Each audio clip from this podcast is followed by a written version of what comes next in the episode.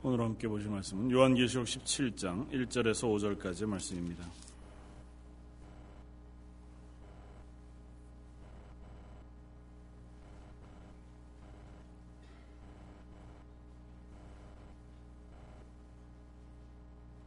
요한계시록 17장 1절에서 5절까지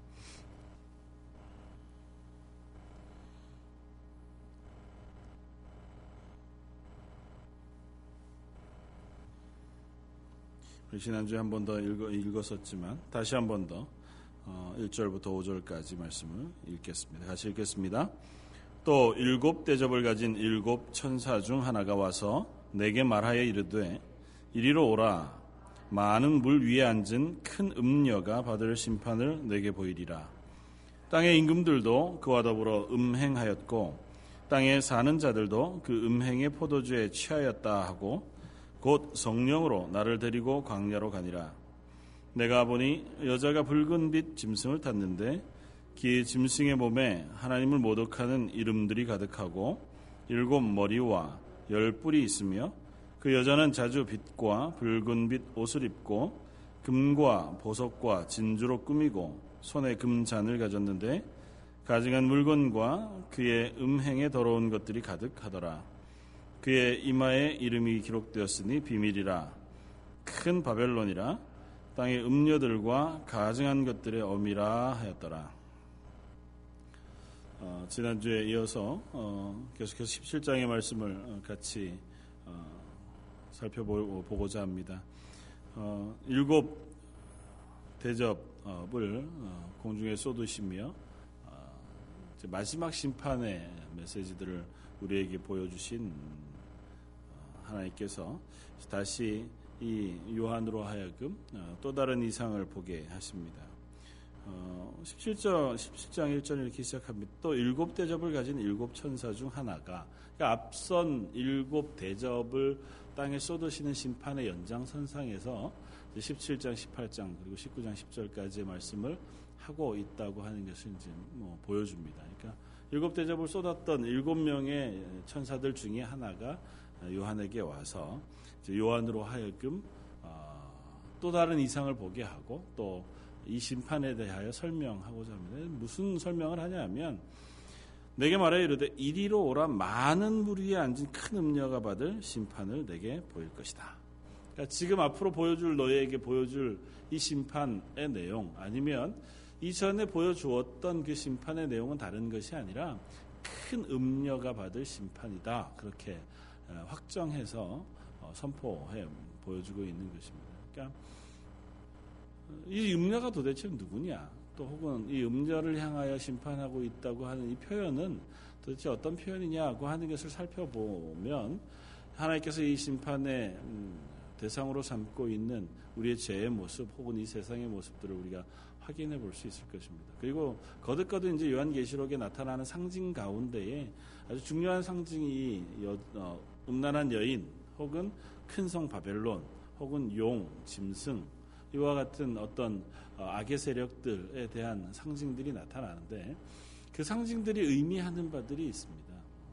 그 특별히 오늘 본문에서 나타나는 이 음녀는 그냥 음녀, 음란한 여인으로만 표현되어지는 것이 아니고 그 뒤에 우리가 5절에서 읽었던 것처럼 바로 어, 이 여인이 큰 성 바벨론이다 그렇게 어, 설명이 되어지고 이 세상에 음란하고 가증한 모든 것들이 어미라 그렇게 설명되어지고 있습니다. 또 18절 어, 저 밑에 보면 내가 또 내가 본적 그 여자는 땅의 왕들을 다스리는 큰 성이라 이렇게 이야기하므로 어, 결국은 같은 그 존재인 것을 어, 보여주고 있습니다. 그러니까 하나님의 심판을 받고 있는 그러니까 그 진노의 대상이 되고 있는 그 대상이 다름이 아니라 현재 세상의 권세를 잡고 있는 어떠한 한 세력 혹은 이 세상에 하나님을 알지 못하여 자기가 주인이 되어 살아가고 범죄하고 있는 이 세상의 모든 사람들을 포함한 그 죄인의 모습들을 이야기하는 것일 겁니다. 특별히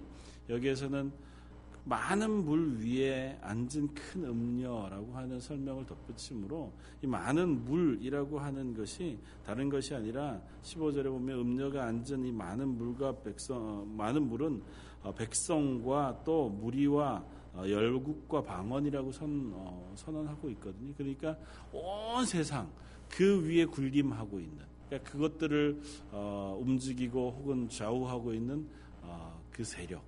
그러니까 뭐 성경의 또 다른 표현으로 얘기하면 공중 권세 잡은 자라고 이야기하기도 하고 어, 지금 현대적인 표현으로 하면 현대 세상을 지배하고 있는 가치관들 혹은 하나님 없이 살아가고자 하는 이 세상의 어떠한 어, 생각들 어, 뭐 그런 것들이 다 동일한 것일 것입니다. 그러니까 그런 것들에 지배받는 우리의 이 세상에서의 삶이 하나님 앞에서 심판받게 되어진다고 하는 것을 이 17장, 18장을 통해서 우리가 확인하게 되었습니다.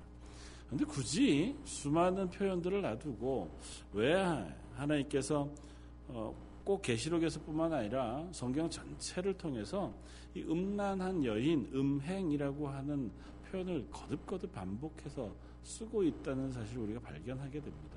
도대체 왜 그렇게 하셨을까? 또 그것이 의도하는 바가 무엇일까라고 하는 것들을 우리가 한번 생각해 보는 것이 필요하다고 생각합니다. 어, 구약의 이스라엘 백성이 가나안에 들어오는 그 시대 때부터 계속해서 거듭하여 하나님 이스라엘 백성에게 음행 혹은 음란함 혹은 어, 창기가 되어진 음란한 여인의 삶을 삶이라고 하는 것으로 이스라엘에게 책망해 오셨던 것들을 우리가 확인할 수 있습니다. 그래서 그들을 향하여 이사야 1장 21절은 이렇게 이야기합니다. 신실하던 성읍이 어찌하여 창기가 되었는고 정의가 거기에 충만하였고 공의가 그 가운데 거하였더니 이제는 살인자들 뿐이로다. 내 은은 찌꺼기가 되었고 내 포도주에는 물이 섞였도다. 아, 이스라엘 백성이 하나님을 떠나서 어, 자기의 뭐 뜻대로 살아가는 것들을 다른 것으로 표현하지 않고 음행이라고 표현한다고요. 그러니까 한 여인이 호세아서에서 고멜이라고 하는 어, 음란한 여인 아내, 예, 정숙치 못한 아내의 예를 들어서 어, 우리에게 모델로 보여주었던 것처럼 정숙한 한 남편, 지아비를 섬기는 한 여인의 모습이 아니라 어, 여러 남자를 사랑하는 그러한 어, 모습처럼 마치 이스라엘이 아니 우리들이 하나님을 향하여서 한 마음을 품고 그 하나님을 향하여 정결하게 순종하고 하나님의 말씀을 내 마음에 붙잡고 살아가는 것이 아니라 하나님 이외에 다른 것들을 향하여 마음을 두고 또 그것들을 쫓아가고 또 그것에 마음을 두고 있다고 하는 것을 이렇게 음란함으로 설명하고 있다는 겁니다. 그리고 그것은 어떻게 보면 구약 시대뿐만 아니라 거듭 지금까지 계속되어져 오는 우리들의 실패이기도 할 것입니다. 그래서 어, 하나님 이외의 다른 신을 섬기는 것 그것을 거룩하지 아니하다고 이야기하고 조금 아까 이사야서에서의 말씀처럼 불순물이 섞여 있어서 정결하지 아니함 혹은 거룩하지 않은 순결하지 아니함으로 표현한다는 겁니다. 마음이 두, 두 개로 나뉘어서 여러 마음을 가지고 있으므로 한 마음을 가져 정하지 않은 상태. 특별히 우상을 숭배함으로 혹은 이 세상의 탐욕을 쫓아가더라 하나님을 떠나버린 마음들을 계속해서 그렇게 설명하고 있다는 겁니다. 에베소서에서도 동일한 이야기를 합니다. 에베소서 5장 5절 너희가 정령 이것을 알거니와 음행하는 자나 더러운 자나 탐하는 자 곧 우상 숭배자는 다 그리스도와 하나님의 나라에서 기업을 얻지 못할 것이다. 아, 우상 숭배라고 하는 것과 다른 것을 동일시하는데 그것이 바로 더러운 자, 탐하는 자 혹은 음행하는 자. 이것이 결국은 우상 숭배라는 것입니다. 다른 말로 얘기하면 하나님 이외의 것들을 섬기는 것 혹은 그것에 마음을 두는 것 그것이 우상을 숭배하는 것인 것과 아울러 음행하는 것이라는 거죠. 그것이 탐욕을 가지고 살아가는 삶이라고 한다는 것입니다. 이 말을 왜 거듭거듭 반복하고 있는가를 우리가 짐작해 보아야 합니다. 이스라엘 백성의 역사 가운데 한 번도 이 책망을 듣지 않은 적이 없었습니다. 우리가 잘 아는 예레미야 선지자라고 하는 눈물의 선지자, 이스라엘의 마지막 멸망을 눈앞에 두고 이스라엘을 향하여 단호하게 외치기도 하고 가슴 아파에 통해하며 울기도 하고 그들을 향하여 하나님의 말씀을 선포했던 그 예레미야의 말은 훨씬 더 우리들에게 아프게 다가온 예레미야 3장 1절을 한번 찾아보겠습니다. 구약 성경 예레미야 3장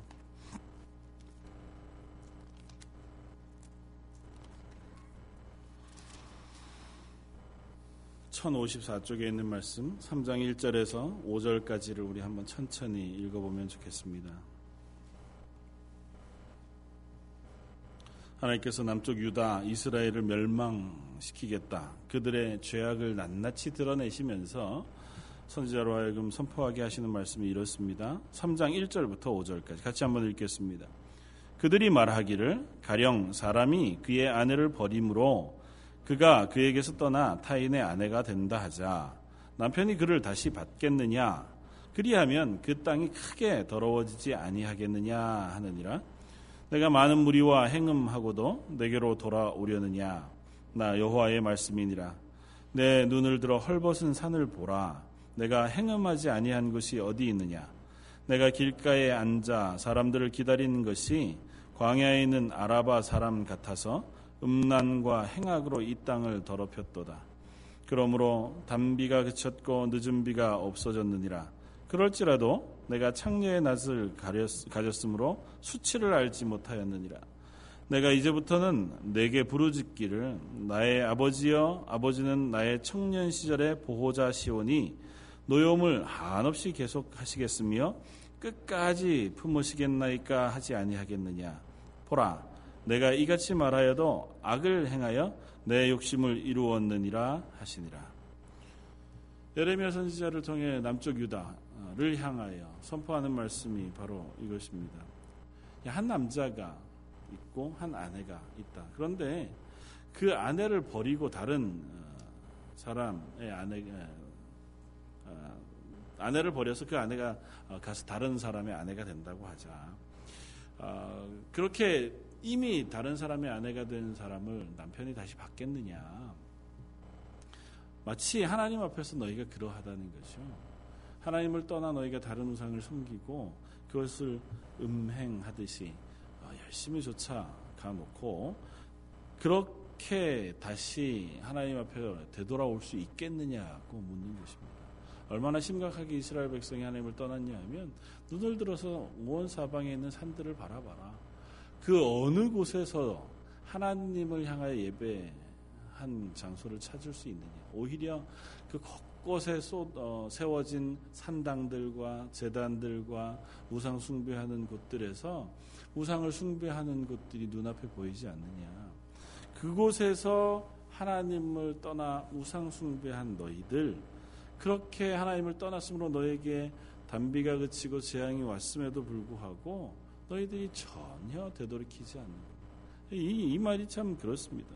내가 창녀의 낯을 가졌으므로 수치를 알지 못하는 하나님의 말씀이 하나님의 징계가 심판이 이스라엘 향하여 쏟아졌음에도 불구하고 그들이 낯이 두꺼워서 그것으로 인하여 아파하지 않는다. 하나님 우리를 향하여 욕하시고 아니 욕하시는 게 아니죠. 저주하시고 혹은 심판의 메시지를 선포하심에도 불구하고 그 말을 들어도 아무렇지도 않다는 겁니다. 수많은 설교들이 강단에서 쏟아져 나와도 그것이 결코 우리의 기만 자극할 뿐이지 우리의 삶을 변화시키지 않는 것과 비슷하다는 거죠. 그리고 뭐라고 얘기하냐 하면 나의 아버지 아버지는 나의 청년 시절의 보호자셨습니다.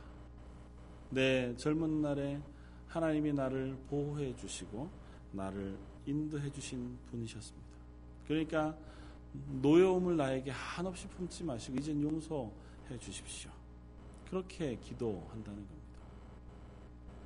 하나님이 그 기도를 들으시겠느냐는 겁니다. 왜냐하면 그렇게 기도는 하는데 너희들의 삶이 여전히 악을 행한다는 겁니다. 그리고 그 악을 통해서 뭘 이루냐 하면 자기의 욕심을 채운다는 겁니다. 그러니까 다른 말로 얘기하면 너희들의 삶이 자기 욕심을 채우느라고 하나님은 아랑곳하지 않고 악을 행하는 삶을 살아간다는 거예요. 그러면서 말로는 뭐라고 고백한다고요? 하나님은 나를 사랑하신 하나님이시니 나를 향하신 징계를 이제는 거두어 주시기를 바랍니다. 고 기도한다는 거예요. 하나님은 그 기도를 들으시겠느냐고 묻는 겁니다. 그리고 그 말을 음행이라고 표현합니다.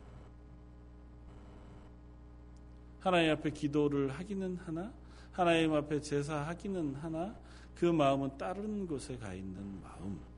이스라엘 백성의 삶이 그러했고 어쩌면 이스라엘 백성뿐 아니라 오고는 모든 인류의 삶이 그러했을 겁니다. 아예 하나님을 알지 못하는 죄인의 삶 말고 하나님을 알매도 불구하고 그 하나님 앞에 순전하게 살아가지 아니하는 모든 인류의 삶이 음행하는 삶이었던 거죠. 이스라엘 백성의 삶이 그러했습니다. 그리고 그것이 전 세계를 어쩌면 지배하고 있는 그러한 마음일 것입니다. 에스겔 선지자를 통해서도 호세아 선지자를 통해서도 구약의 선지자들의 입술을 통하여 거듭거듭 이스라엘 백성에게 너희 속에 음란한 마음이 있어 여호와를 알지 못한다. 너희가 음란히 여호와를 떠나 하나님을 섬기지 아니한다. 우상을 섬기기를 음란히 섬기는 나라가 되었다고 선언하시고 징계하시고 혹은 지적하고 계신 것을 우리가 듣습니다. 그러니까 하나님을 알기는 알되 하나님 앞에 전혀 순전하지 않은 거죠. 하나님의 거룩하심을 닮아 너희도 거룩한 백성이 되라고 하시는 말씀을 듣고 하나님의 백성이 된 이스라엘이지만 하나님의 거룩하심을 조금도 마음에 품고 있지 아니한 삶을 살아가고 있다는 것입니다.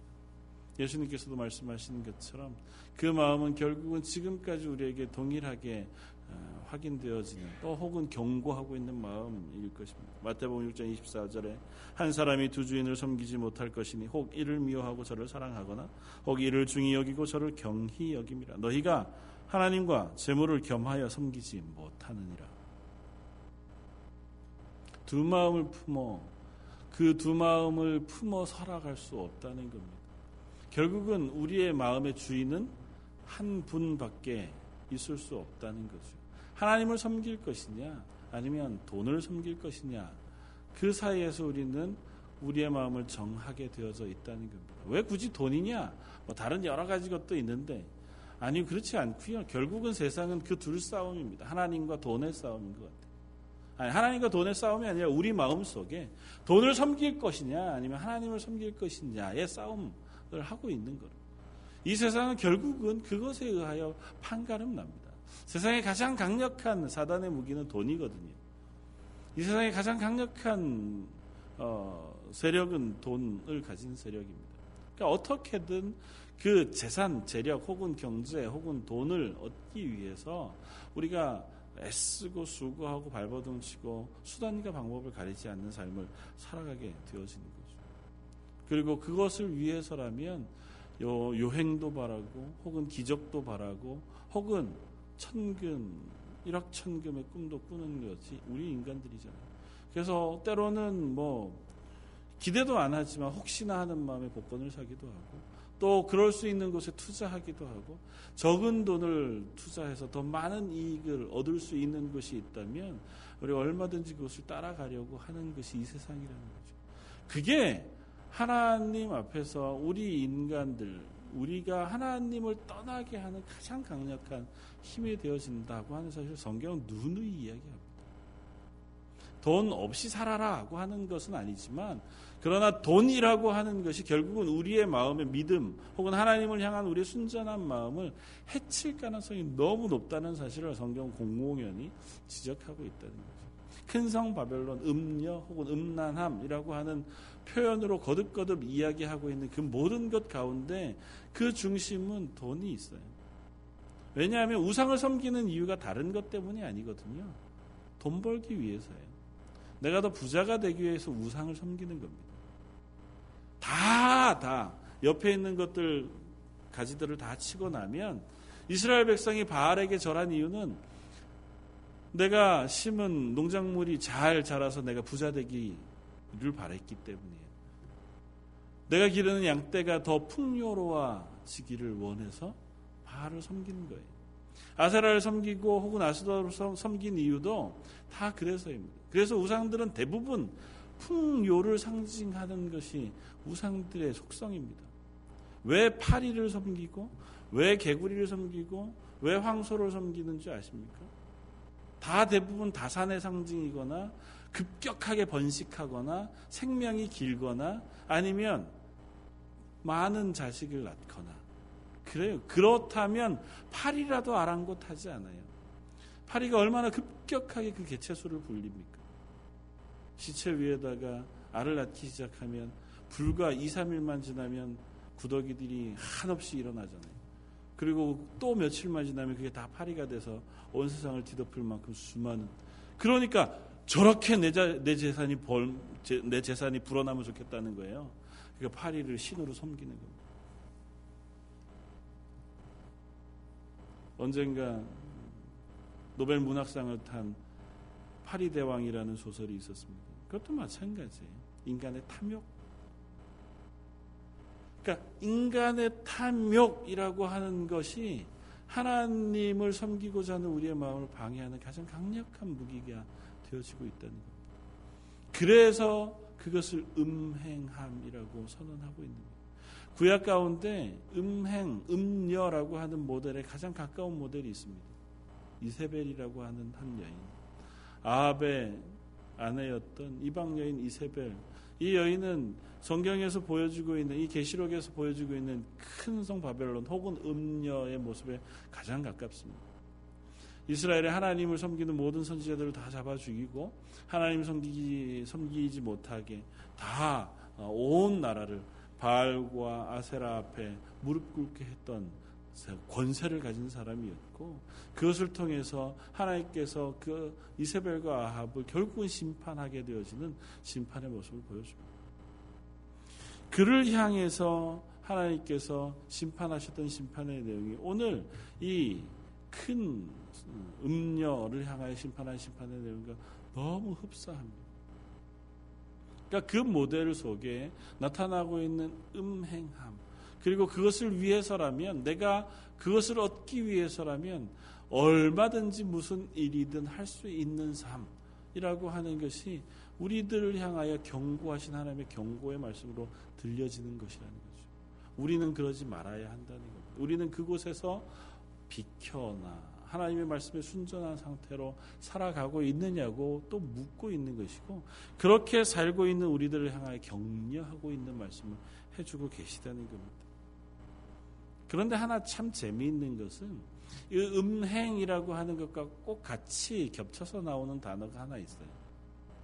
그게 뭐냐면 술수 혹은 복술 혹은 기적을 행하는 어떠한 어, 수단들이 열왕기하 9장 22절에 요람이 예후를 보고 이르되 예후야 평안하냐 하니 대답하되 내 어머니 이세벨의 음행과 술수가 이렇게 많으니 어찌 평안이 있으랴 이렇게 대답합니다.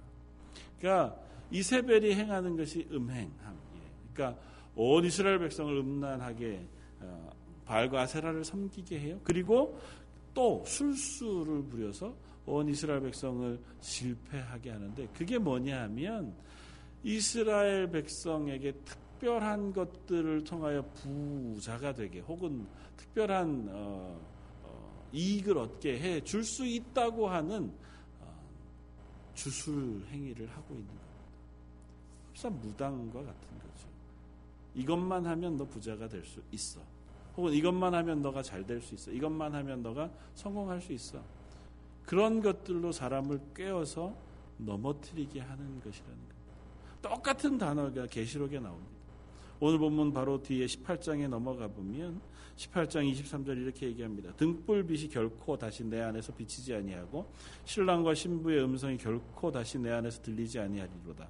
너의 상인들은 땅의 왕족들이라 내 복술로 말미암아 만국이 미혹되었도다. 이게 어떤 얘기냐면 큰 성 바벨론에 대한 심판의 얘기예요. 오늘 17장과 연결되어 있는 말씀입니다. 그러니까 17장에 큰 음녀를 향하신 어, 심판의 말씀과 18장의 큰 성 바벨론을 향한 심판의 말씀이 나오는데 두 가지는 똑같은 말씀이에요. 큰 성 바벨론이요. 그러니까 21절, 그 앞에 18장 21절에 큰 성 바벨론이 이같이 비참하게 던져져 결코 다시 보이지 아니하리로다. 큰 성 바벨론을 향하여 심판의 메시지를 전하면서 23절에 네가 내 복술로 말미암아 모든 만국을 미혹했다고 얘기해요. 여기서 복술이라고 표현되어진 그 단어가 조금 아까 이세벨이 했던 술수라고 하는 단어와 똑같은 단어예요. 그건 뭐냐면 기적을 행함으로 사람들을 미혹하는 것들이에요.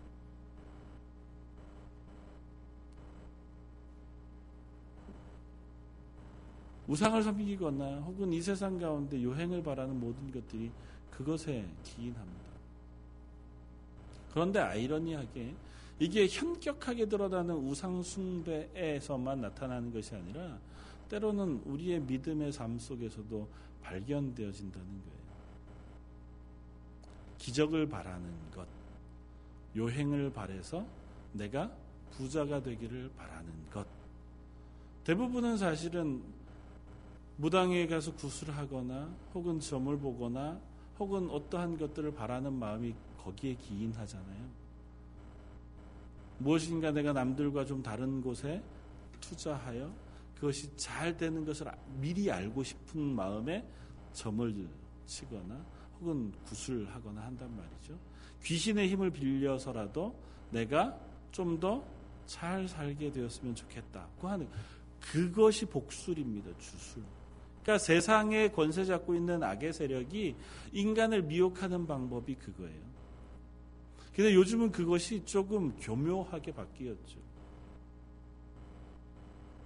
어쩌면 우리가 익숙히 알고 있는 뭐 주식이든지 혹은 또 다른 경제적인 활동이든지 하는 모양으로 살짝 그들의 모양을 바꾸었을지 몰라요.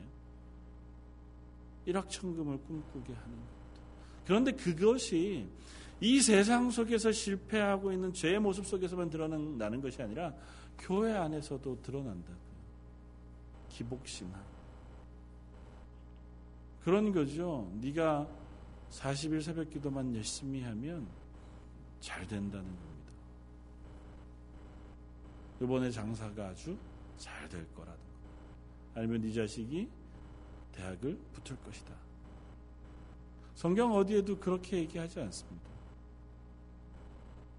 잘 되느냐 잘 되지 않느냐는 물론 하나님이 우리에게 은혜 베푸시면 얼마든지 잘 될 수 있죠. 그러나 그것을 조건을 걸어 우리에게 얘기하지 않으신다고요. 조건을 걸어 얘기하시지 않으실 뿐만 아니라 요행을 바라도록 하나님께서 말씀하시지 않는다고요. 복권 하나 사놓고 40일 금식 기도하면 그 복권이 맞게끔 하나님 만들어 주시지 않는다고요. 그건 우상을 숭배하는 것과 조금 더 다르지 않다고 이야기한다. 그럼 복술과 술수와 조금 더 다르지 않다고요. 그것을 음행이라고 이야기한다. 하나님 앞에서 하나님을 섬기는 것은 하나님 말씀대로 살아가는 것입니다. 하나님의 말씀에는 그런 것들을 따라서 우리가 요행을 바라거나 혹은 그것을 통하여 우리가 부자 되기를 바라는 길을 가르치지 않아요. 성경은 거듭거듭 뭐라고 말씀하시냐면 우리는 이미 죄인으로 죽을 상태에서 내가 주인이 되어 나의 인생을 위하여 수고하며 땀 흘려 살아가던 인생을 하나님께서 예수 그리스도의 생명을 통하여 우리를 구원하셨다는 겁니다. 그래서 우리로 하여금 하나님의 나라의 소망을 가지게 하셨다는 것이고 그 하나님의 나라의 소망을 가지고 살아가는 이 땅에서의 삶을 이길 수 있도록 우리에게 믿음을 허락해 주셨다는 거예요. 우리가 어떤 모양으로 이 땅에서 살아가든지 그 안에서 하나님의 말씀에 순종하는 삶을 살아갈 수 있도록 우리에게 믿음을 부여해 주셨다는 겁니다. 그 믿음을 부여잡고 하나님의 나라의 소망, 내가 구원받았으면 하나님이 나의 살아계신 하나님이라고 하는 단단한 믿음 위에서 내가 어느 형편 어떠한 모양이든지 흔들리지 아니하고 살아갈 수 있도록 우리를 붙잡아 주셨다는 거예요. 그런데도 불구하고 그 믿음 위에 섰는데도 우리가 다른 것을 바라고 신앙생활을 하면 안 된다는 거예요. 내 신앙생활하는 목적이 다른 곳에 있어서는 안 된다는 거예요. 물론 우리가 연약할 때 그럴 수 있습니다. 그러나 그것이 끝까지 우리의 목표가 되어질 수는 없다는 겁니다. 교회 나오는 이유가 혹은 내가 예배를 드리는 이유가 혹은 내가 기도하는 이유가 유일하게 내가 잘 먹고 잘 살거나 이 땅에서 잘 되는 것에서만 끝나서는 안 된다고요. 그것일 수가 없다고요. 그것이어서는 안 된다고요. 그 마음은 결국은 필경은 음란함으로 나아가게 되어져요. 두 마음을 품는 것으로 나가게 돼요. 왜냐하면 세상은 거듭 우리에게 실제적으로 돈 버는 방법으로 유혹을 하거든요. 하나님의 말씀대로 우리가 신실하게 살아가다가는 이 세상 가운데 얼마든지 도태되어져 갈 것 같은 위협 속에 우리는 살아간다고요. 현대는 그렇잖아요. 현대 사회는 훨씬 더 그렇지 않습니까?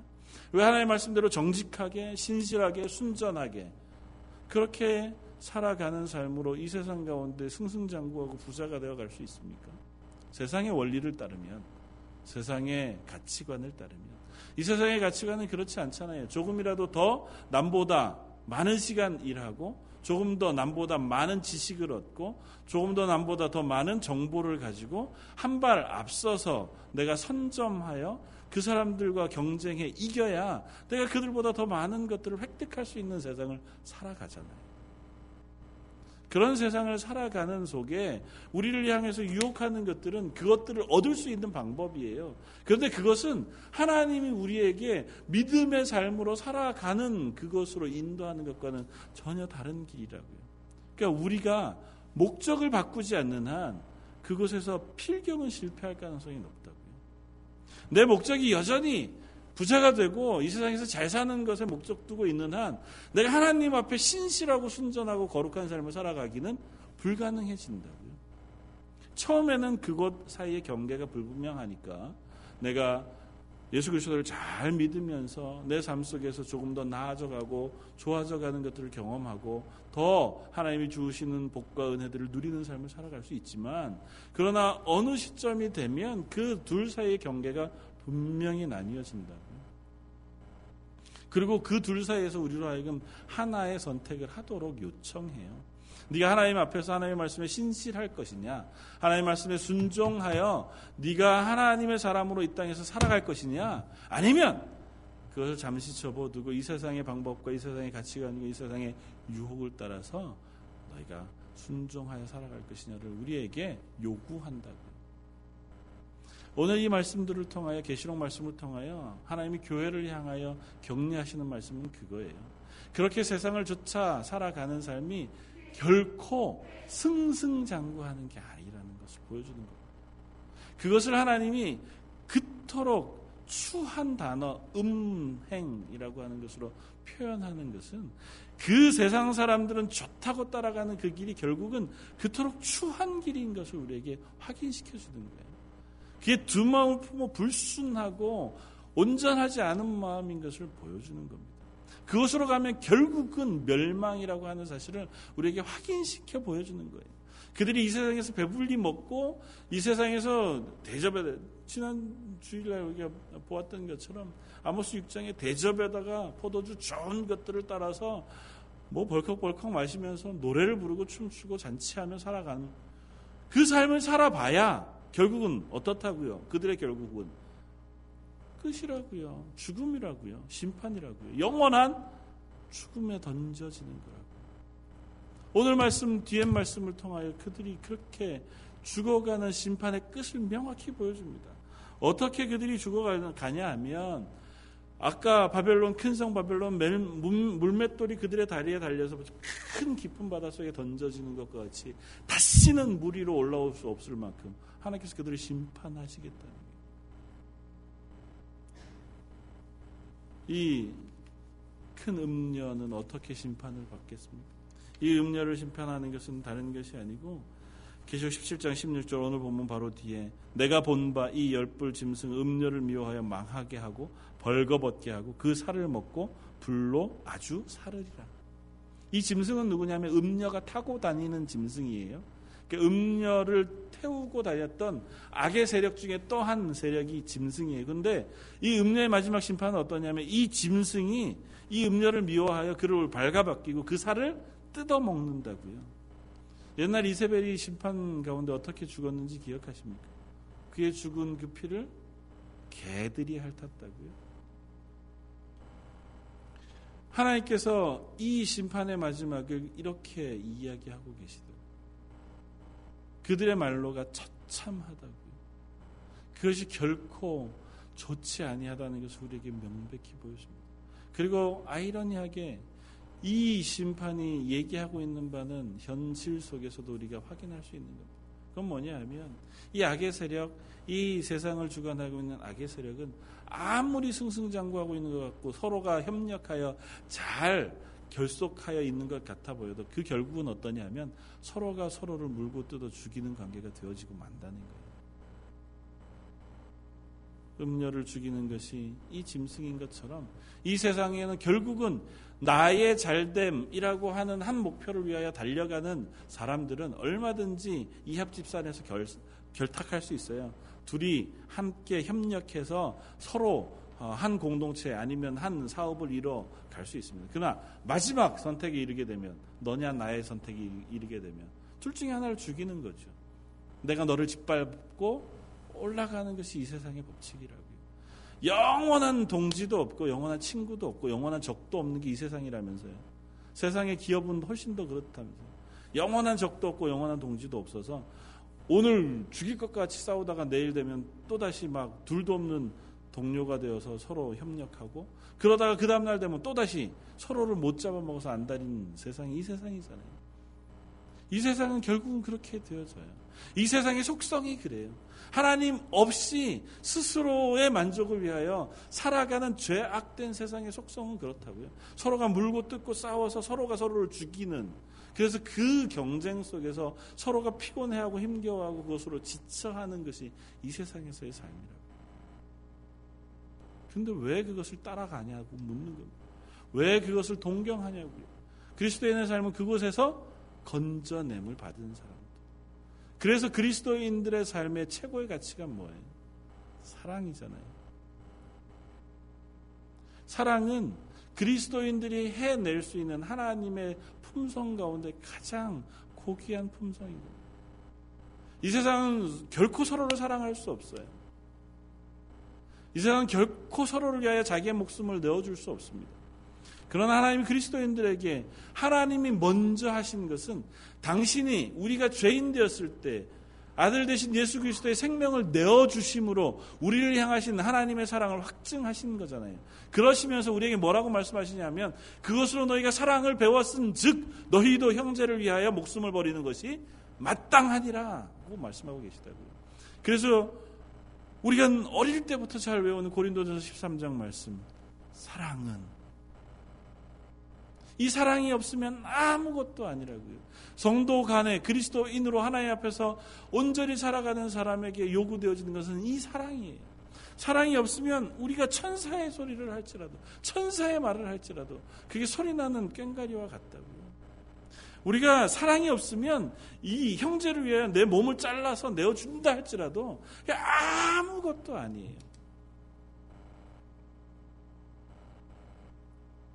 사랑해라가 아니고 사랑할 수 있는 존재로 만드셨다는 거예요.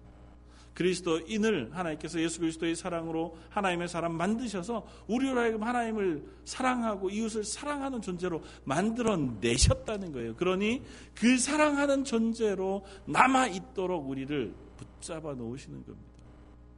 옛 사람, 자기가 중심이 되고 자기가 주인이 되어 자기의 부요함과 자기의 입에 들어가는 만족함, 탐욕, 시기 그것들을 위하여 살아가는 인생이 아니라 다른 일을 사랑하고 다른 일을 섬기며 겸손히 나를 낮추는 그 자리의 삶으로 우리를 옮겨 거예요. 저 여러분들의 삶이 그 자리에 있음을 기억할 수 있기를 바랍니다. 여전히 우리 속에서 실패하고 여전히 우리 속에서 세상을 향한 욕심과 그 유혹들이 넘쳐나서 넘어질 때도 있지만 그럼에도 불구하고 우리는 이제 우리의 삶의 자리가 그곳이 아니라 하나님이 옮겨 놓으신 하나님의 자녀의 자리에 서 있음을 믿음으로 고백할 수 있기를 바랍니다.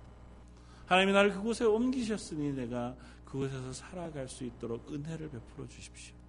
그곳에서 살아갈 수 있는 힘을 허락해 주십시오. 제가 그렇게 누군가를 사랑할 수 있는 사람 되게 해 주십시오.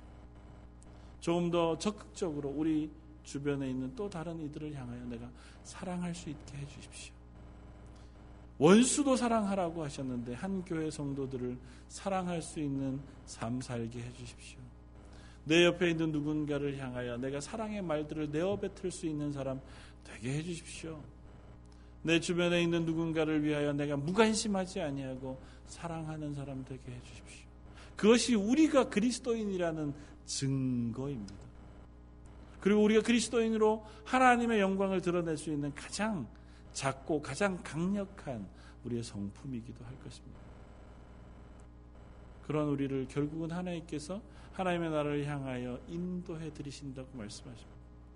우리의 삶은 그렇게 하나님의 나라를 향하여 걸어가는 사람들인 것을 기억하면서 오늘 본문 말씀에 나오는 이 멸망받을 사람, 멸망받을 세상, 그곳에 우리가 순종하여 그곳에 따라가는 사람이 아니라 그곳에서 한 걸음 빠져나와서 하나님의 은혜 가운데 거하여 하나님의 구원 가운데 거하여 살아가는 저와 여러분들이 되시기를 주님의 이름으로 축원을 드립니다.